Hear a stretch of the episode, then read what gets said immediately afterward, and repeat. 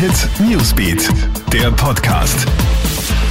Hey, ich bin Michaela Mayer und das ist ein Update für den Start in die neue Woche. Corona-Massentests als nächste Maßnahme. Ganz nach dem Vorbild der Slowakei sollen gegen Ende des Lockdowns Massentests in Österreich durchgeführt werden.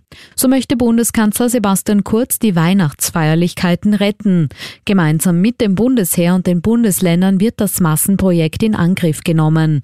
Den Anfang machen sollen Lehrerinnen und Lehrer. Vor Weihnachten folgt dann auch der Rest der Bevölkerung so kurz. So will man die Corona-Infektionsrate nach dem Lockdown niedrig halten und auch asymptomatische Fälle ausforschen. Ab morgen gilt ja österreichweit ein harter Lockdown wegen weiter steigender Corona-Infektionen. Bis einschließlich 6. Dezember ist der heutige Montag damit die letzte Gelegenheit auf einen Friseurbesuch oder andere körpernahe Dienstleistungen. Drastischer und umstrittener ist jedoch, dass ab morgen nun auch alle Schulen den Unterricht auf Distance Learning umstellen. Zuvor waren nur Oberstufen betroffen. Drei Wochen soll die Pause andauern.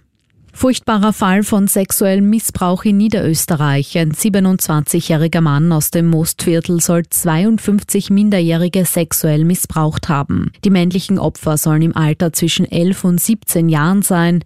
Der Beschuldigte aus dem Bezirk Amstetten wurde festgenommen und sitzt in Untersuchungshaft. Er ist umfassend geständig.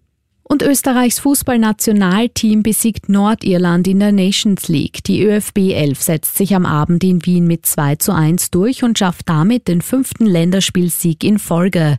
Österreich reicht daher ein Unentschieden gegen Norwegen zum Gruppensieg, sofern das Match am Mittwoch nach der Corona-Quarantäne der Norweger ausgetragen wird. Alle News und Updates gibt's für dich immer im Kronehit Newsbeat und laufend online auf kronehit.at. Hit Newsbeat, der Podcast.